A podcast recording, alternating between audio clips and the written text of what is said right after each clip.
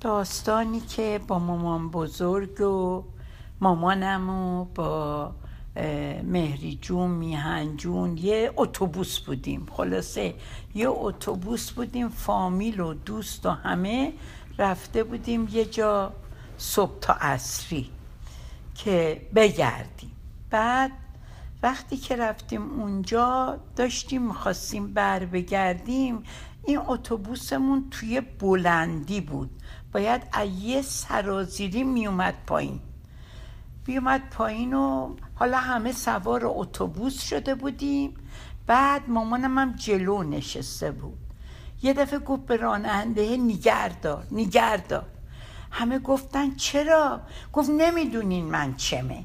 نمی‌دونین من چمه. هی راننده گفت چیکار دارین خانم؟ گفت میگم نگردار نگردار من می‌خوام برم پایین.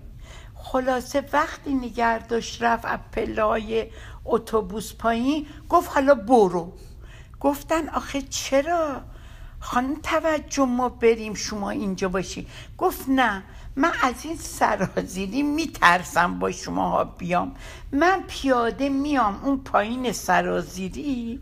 اون وقت منو اون پایین سوار کنیم بعد مهری جون میهن جون اینا گفتن یعنی جون شما از جون همه ما و بچه هامون و همه این اتوبوس عزیزتره.